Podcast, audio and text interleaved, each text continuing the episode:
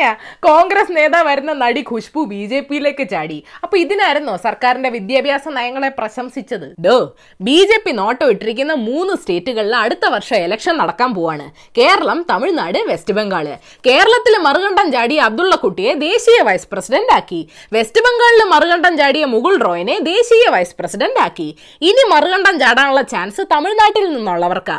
മറ്റുള്ളവരെ കാണിക്കാൻ കൂറുമാറുന്നവർക്ക് B J P രാജകീയ വരവേൽപ്പ് കൊടുത്തിരിക്കും. എന്നാലും രാജിക്കത്ത് കണ്ട. ജനങ്ങളുമായി ഒരു ബന്ധമില്ലാത്ത നേതാക്കൾ തലപ്പത്തിരുന്ന് കാര്യങ്ങൾ തീരുമാനിക്കുകയാണ്. എന്നെ പോലുള്ളവരെ ഒഴിവാക്കുകയാണ്. കോൺഗ്രസിൽ വലിയ സമ്മർദ്ദവും അടിച്ചൊതുക്കലും നേരിടേണ്ടി വന്നു എന്നൊക്കെയാണ് പരാതി. അതിന് കോൺഗ്രസിൽ നിന്ന് രാജിവെച്ചാ പോരെ? ബി ജെ പിയിലേക്ക് പോണോ? ബി ജെ പി തമിഴ്നാട് പിടിക്കാനുള്ള വാശിയില്ല. ഇത്തവണ കരുണാനിധി ഇല്ല ജയലളിതയില്ല. രജനീകാന്ത് വലയുടെ വക്കി നിൽക്കുന്ന അല്ലാതെ വീഴുന്നില്ല. A I D M K നിലാവത്ത് അഴിച്ചുവിട്ട കോഴിയെ പോലെ നടക്കുന്നുണ്ട്. ആ കോഴിക്കൂട്ടിലെ കുറെ പേര് ഇങ്ങോട്ട് പറഞ്ഞ കുശാൽ. ബി ജെ പി പ്രസിഡന്റ് ആയിരുന്ന തമിഴിസൈ സൗന്ദരരാജനെ തെലങ്കാനയുടെ ഗവർണറാക്കി പറഞ്ഞു വിട്ടിട്ടുണ്ട്. അവിടെ പുതിയൊരു വനിതാ നേതാവിന് സ്പേസ് ഇല്ലേ? അത് സിനിമ നടി കൂടെ ആയാൽ. സംഗതി കേട്ടിട്ട് ഒരു സിനിമ സ്ക്രിപ്റ്റ് പോലെ ഉണ്ടെങ്കിലും ഇന്ത്യൻ രാഷ്ട്രീയ ആയതുകൊണ്ട് പറയാൻ വയ്യ. ഖുഷ്ബു പറഞ്ഞു കേട്ടില്ലേ? രാജ്യത്തെ മുന്നോട്ട് കൊണ്ടുപോകാൻ പ്രധാനമന്ത്രി നരേന്ദ്രമോദിയെ പോലെ ഒരാൾ വേണമെന്ന് മനസ്സിലായി. തമിഴ്നാട് തെരഞ്ഞെടുപ്പിൽ ബി ജെ പിയുടെ ജയം ഉറപ്പാക്കാനുള്ള കഠിന പരിശ്രമം നടത്തും. രാഷ്ട്രീയ ജീവിതം പൂർണമായി ബി ജെ പിക്ക് സമർപ്പിക്കുമെന്ന്.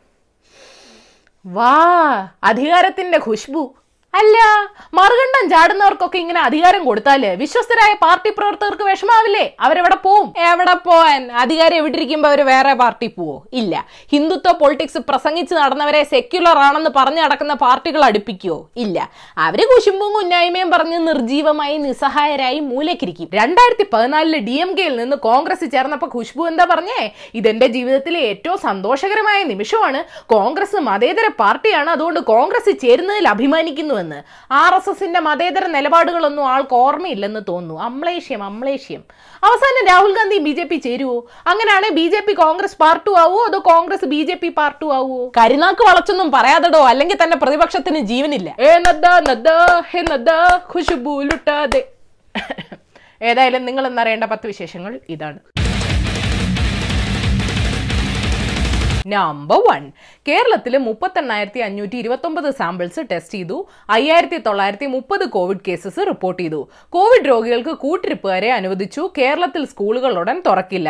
കറൻസി നോട്ടിലും ഗ്ലാസിലും സ്റ്റെയിൻലെസ് സ്റ്റീലിലും കൊറോണ വൈറസിന് ഇരുപത്തെട്ട് ദിവസം വരെ നിലനിൽക്കാനാവുമെന്ന് ഓസ്ട്രേലിയൻ നാഷണൽ സയൻസ് ഏജൻസി നടത്തിയ പഠനം പറയുന്നു.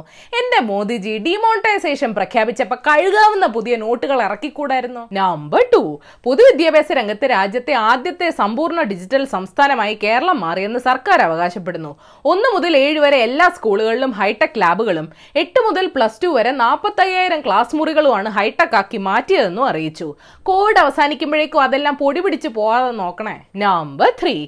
മാധ്യമപ്രവർത്തകൻ കെ എം ബഷീറിനെ കാറിടിച്ച് കൊലപ്പെടുത്തിയ കേസിൽ ശ്രീറാം വെങ്കിട്ടരാമന് ജാമ്യം കിട്ടി. രണ്ട് തവണ നോട്ടീസ് അയച്ച ശേഷമാണ് ശ്രീറാം കോടതിയിൽ ഹാജരായത് തന്നെ. അതെന്തു പറ്റി? തിരിച്ചു ജോലി കയറാൻ വേഗം ഹാജരായല്ലോ? Number four. ഇന്ത്യ ചൈന വിഷയം എങ്ങനെയാണ് സർക്കാർ കൈകാര്യം ചെയ്തതെന്ന് രാഹുൽ ഗാന്ധിക്ക് മനസ്സിലാക്കി കൊടുക്കാൻ ആർക്കും സാധിക്കില്ലെന്ന് B J P M P Virendra Singh പറഞ്ഞു.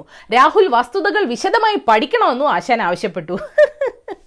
വിവരങ്ങൾ പുറത്തു വിടാത്തോണ്ട് ബി ജെ പിക്കാർക്ക് തന്നെ മനസ്സിലായോ എന്ന് ഡൗട്ട് ഉണ്ട്. അപ്പോഴാ നമ്പർ ഫൈവ് ലിബിയയിൽ തട്ടിക്കൊണ്ടുപോയ ഏഴ് ഇന്ത്യക്കാരെ മോചിപ്പിച്ചു. ഏഴുപേരും ഇപ്പോൾ സുരക്ഷിതരാണെന്ന് ടുണീഷ്യയിലെ ഇന്ത്യൻ അംബാസഡർ അറിയിച്ചു. ലിബിയയിൽ ഇന്ത്യയ്ക്ക് എംബസി ഇല്ലാത്തതുകൊണ്ടാണ് ടുണീഷ്യയിലെ ഇന്ത്യൻ അംബാസഡർ വിഷയത്തിൽ ഇടപെട്ടത്. മോദിജി പറക്കാൻ പുതിയ പ്ലെയിൻ വാങ്ങിച്ചിട്ടുണ്ട്. ഇനി എംബസി വരുമായിരിക്കും. നമ്പർ സിക്സ് തൃശൂർ ജില്ലയിൽ വീണ്ടും കൊലപാതകം നടന്നു. ഒറ്റപ്പാലം സ്വദേശി റഫീഖാണ് കൊല്ലപ്പെട്ടത്. മൂന്നാഴ്ചക്കിടെ ജില്ലയിൽ നടക്കുന്ന ഒമ്പതാമത്തെ കൊലപാതകമാണ് റഫീഖിന്റേതെന്ന് റിപ്പോർട്ടുണ്ട്. നമ്പർ സെവൻ ലോകത്തിലെ ഓരോ നൂറ്റി മുപ്പത് സ്ത്രീകളിലും ഒരാൾ ആധുനിക അടിമത്തത്തിലാണ് കഴിയുന്നതെന്ന് ഐക്യരാഷ്ട്രസഭയുടെ റിപ്പോർട്ട് പറയുന്നു. ലൈംഗിക ചൂഷണം നിർബന്ധിത വിവാഹം നിർബന്ധിത തൊഴിലൊക്കെ നോക്കിയാൽ പുരുഷന്മാരെക്കാൾ കൂടുതൽ സ്ത്രീകളാണ് ആധുനിക അടിമത്തത്തിന് ഇരയാവുന്നതെന്നും പറയുന്നു. നേതൃസ്ഥാനങ്ങൾ കൊടുക്കാതെ സമരത്തിന് മാത്രം അണിനിരത്തുന്ന സ്ത്രീകളെ രാഷ്ട്രീയ അടിമകളെന്ന് വിളിക്കാമോ എന്തോ? നമ്പർ എയ്റ്റ് വണ്ടർ വുമൺ ഫെയിമും ഇസ്രായേൽ നടിയുമായ ഗാൽ ഗഡോട്ട് ക്ലിയോപാട്രയായി അഭിനയിക്കുന്നത് വിവാദമായി. ഒരു ഇസ്രായേൽ നടി ഈജിപ്ഷ്യൻ കഥാപാത്രത്തെ അവതരിപ്പിക്കുന്ന എന്തിനാണ്? എന്തുകൊണ്ട് ഒരു അറബ് നടിയെ ചിത്രത്തിലേക്ക് തെരഞ്ഞെടുത്തില്ല എന്ന ചോദ്യം ചിലർ ഉന്നയിക്കുന്നു. എല്ലാം പണം നടത്തും ഇന്ദ്രജാല പ്രകടനങ്ങൾ. നമ്പർ നയൻ ലോകത്തിലെ ഏറ്റവും നീളം കൂടിയ കാലുകൾ അമേരിക്കയിലെ ടെക്സസിൽ താമസിക്കുന്ന മേസി കരൺ എന്ന പതിനേഴുകാരിക്കാണെന്ന് സി എൻ എൻ റിപ്പോർട്ട് ചെയ്യുന്നു നൂറ്റി മുപ്പത്തിനാല് സെന്റിമീറ്റർ ആണ് കാലുകളുടെ നീളം. മേസിയുടെ ഉയരത്തിന്റെ അറുപത് ശതമാനം തന്നെ കാലുകളുടെ നീളമാണ്.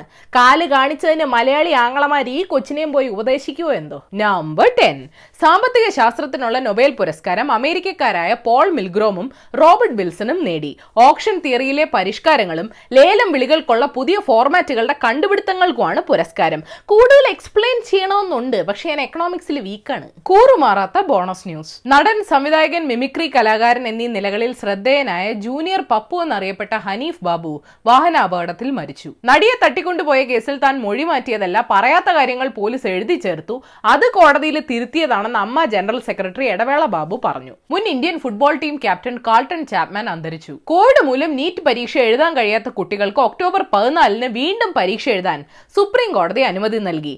നീറ്റ് റിസൾട്ട്സ് നവംബർ പതിനാറിലേക്ക് മാറ്റി. സാമ്പത്തിക മാന്ദ്യത്തിൽ നിന്ന് കരകയറാൻ കേന്ദ്ര സർക്കാർ ജീവനക്കാർക്ക് L T C cash voucher scheme അവതരിപ്പിക്കുമെന്ന് കേന്ദ്ര ധനമന്ത്രി പറഞ്ഞു.